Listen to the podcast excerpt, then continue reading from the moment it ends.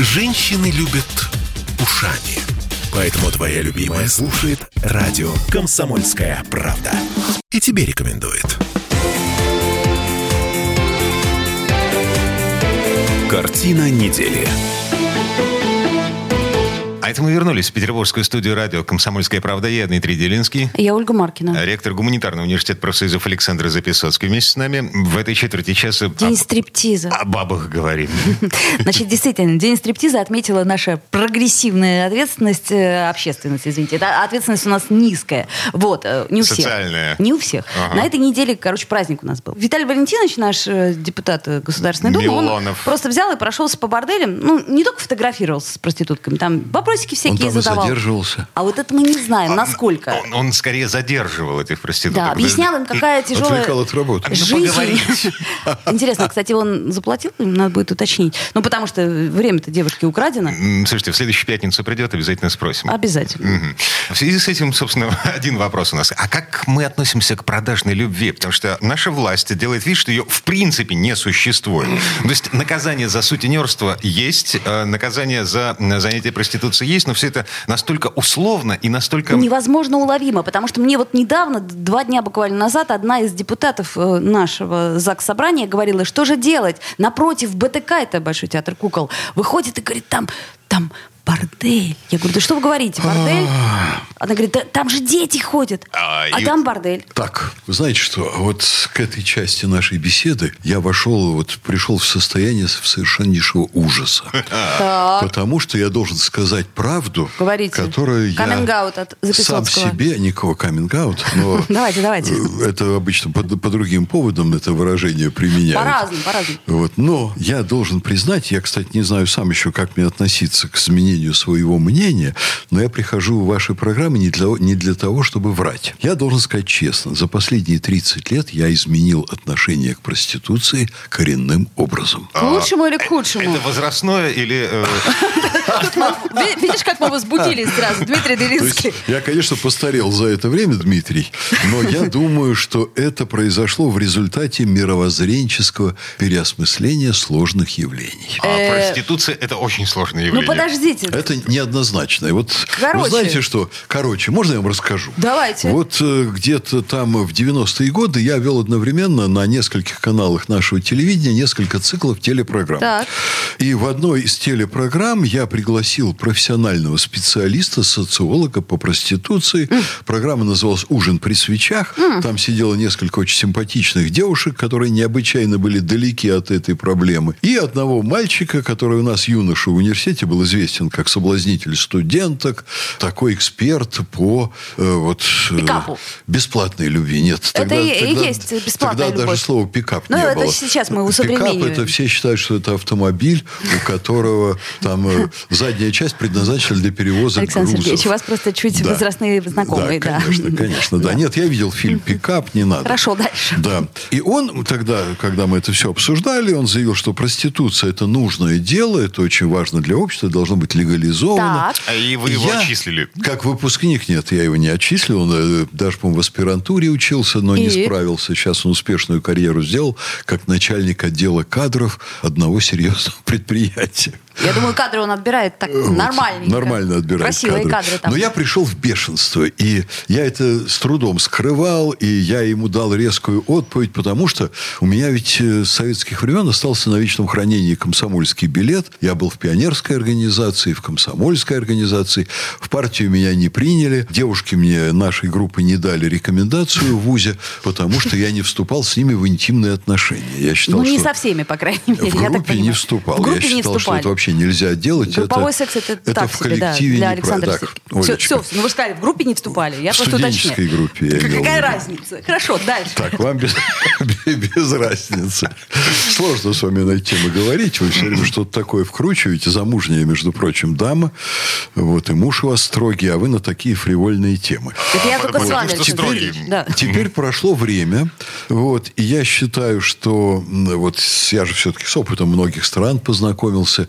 Я и в Таиланде уже бывал в тех местах, где стриптиз там, Вай. и так далее. Ужас. Я понял, что это вообще необходимо, потому что в обществе есть некоторая часть людей, которые мужчин, который не может себе найти пару. Вот у них не получается угу. по тем или иным причинам. Угу. У кого руки нет, у кого глаз один, у кого характер сложный, а потребности все равно так. есть. А, погодите, а, а, самые частые клиенты проституток женатые мужики. Ну, правда Значит, же. в таком случае это способ сохранить семью вообще-то. Александр да? Сергеевич, умоляю вас, пересчитайте к следующему разу яму Куприна. Мне кажется, с тех пор ничего не изменилось. А, да много чего изменилось, и есть очень много психологических факторов для мужчин. Я не буду сейчас подробно подробно об этом говорить. Один, кстати, депутат законодательного собрания, э, к сожалению, я не могу назвать его имя, потому что он просил это не озвучивать в публичном пространстве, но он категорически за легализацию проституции. На что я ему сказала, что это могло бы стать вашей прекрасной предвыборной программой. Но он сказал, часть электората от меня откажется, и это большая часть. Да, это я тоже понимаю, потому что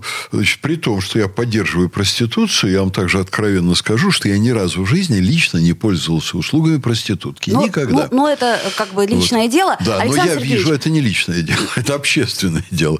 Но я вижу, что если бы проституции не было вообще, несчастных людей в обществе было бы на несколько процентов больше. А может быть, мы сделаем э, бордели, где мужчины тоже будут, так сказать, э, развлекать дам? Это же будет честно и по справедливости. Да, и тогда, может, некие семьи тоже сохранятся. Безусловно. Но у кого-то потенция, понимаете ли, уже не, не потенция. А жена пошла и развлеклась, так сказать, с молодыми мачо в публичный дом. И тогда это будет честно. Давайте легализуем. Олечка, не могу вам возразить вот ни в одном вашем слове. Вот. И это, наверное, тоже нужно. Другое дело, что вообще вся эта деятельность, она ни в коей мере не должна пропагандироваться, и дети, идущие по улице, не должны видеть проституток, стоящих на улице. То есть, стало быть, она как бы есть, но ее как бы нет. То есть, не так, как в Амстердаме, да? Совершенно Где не так, как в Амстердаме. можешь... Здесь это... дело вот в чем. Что недопустимо? Недопустимо создавать для женщин женщин условия, когда они идут в проститутки из-за того, что не могут устроить свою жизнь достойным образом. Так а Прир... кто тогда пойдет, прости а? Это следующий вопрос. Есть. А. Журналисты пойдут. Так, Дмитрий. Некоторые. Дмитрий, дайте мне, дайте мне договорить. Вот из медицины известно, что есть женщины, которые так же, как и мужчины, кстати, не могут ограничиться одним человеком человеком и составить пару. Природа их организовала иначе. Вот. И ага. есть социологические исследования. Была огромная проведена исследовательская работа на Западе исследователем Кинси.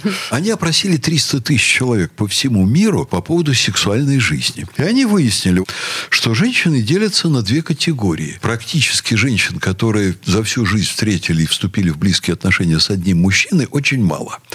Но есть где-то женщины, у которых за всю жизнь было 5-7 партнеров, по статистике, они получали, они отработали методику социсследований так, что им давали правдивые показания люди в личных беседах. Ну? 5-7 – это одна группа, дальше так. провал. И дальше уже идет больше 40, и, больше 50 любовников, там 100, и? 200, 300.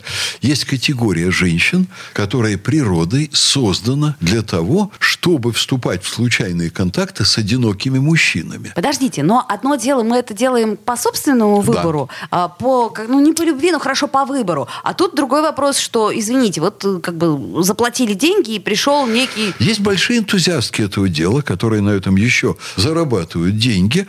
И если природа создала женщин такими, если природа и общество создают одиноких мужчин, дайте им, черт побери, возможность найти друг друга максимально спокойно. И пусть эти женщины вступят в профсоюз, пусть заплатят профсоюзные взносы, пусть им кто-то поможет решить медицинские проблемы, пусть с них государство возьмет налог. Если этого не избежать, если это в какой-то степени, в серьезной, может быть полезно обществу, значит, надо свести к минимуму негативные аспекты, ну и как-то легализовать, направить в правильное, э, так сказать, русло то явление, которое невозможно полностью искоренить, не принося огромные проблемы. Вот как с криптовалютой. Сейчас говорят, легализуйте это все, собирайте налоги и контролируете, и все будет нормально. Так, ну так, подводя черту под всей этой историей, есть большой риск для власти, если она, наша власть, вдруг э, соберется легализовывать продажную любовь, риск репутационный, страшный, дикий, потому что, с одной стороны, мы за традиционные ценности. РПЦ У на нас, страже. значит, Министерство просвещения и список вот этих самых духовных скреп, Скрепы. которые сейчас будут легализовывать. А с другой стороны, извините, ну вот такой либерализм в отношении к продажной любви. Не, не пройдет. Вы знаете что? Пройдет или не пройдет, не моя проблема. Моя проблема высказать мнение по проблеме, которая меня вообще-то, как ученого, очень интересовала. Я подчеркиваю, именно как ученый, я в ней, по-моему, достаточно серьезно разобрался. Вот я мог бы на эту тему, я все это высказал популярно. Я бы мог на эту тему написать довольно-таки приличную научную статью, потому как вот природа создала такую странную категорию женщин. Я еще знаю некоторые очень странные категории мужчин, которые природа создала. Здесь есть о чем поговорить. По большому счету, я бы, если был бы государственным чиновником высокого ранга или деятелем государственным, я бы приклеил бы к такой вопрос к одному из референдумов, которые время от времени бывают. О, И пусть общество скажет, надо или не надо. Если скажет надо, то... Общество скажет не надо. Можете не сомневаться. Не, Тогда погодите, нет. а- анонимное голосование. Жену с собой в кабинку для голосования брать не обязательно.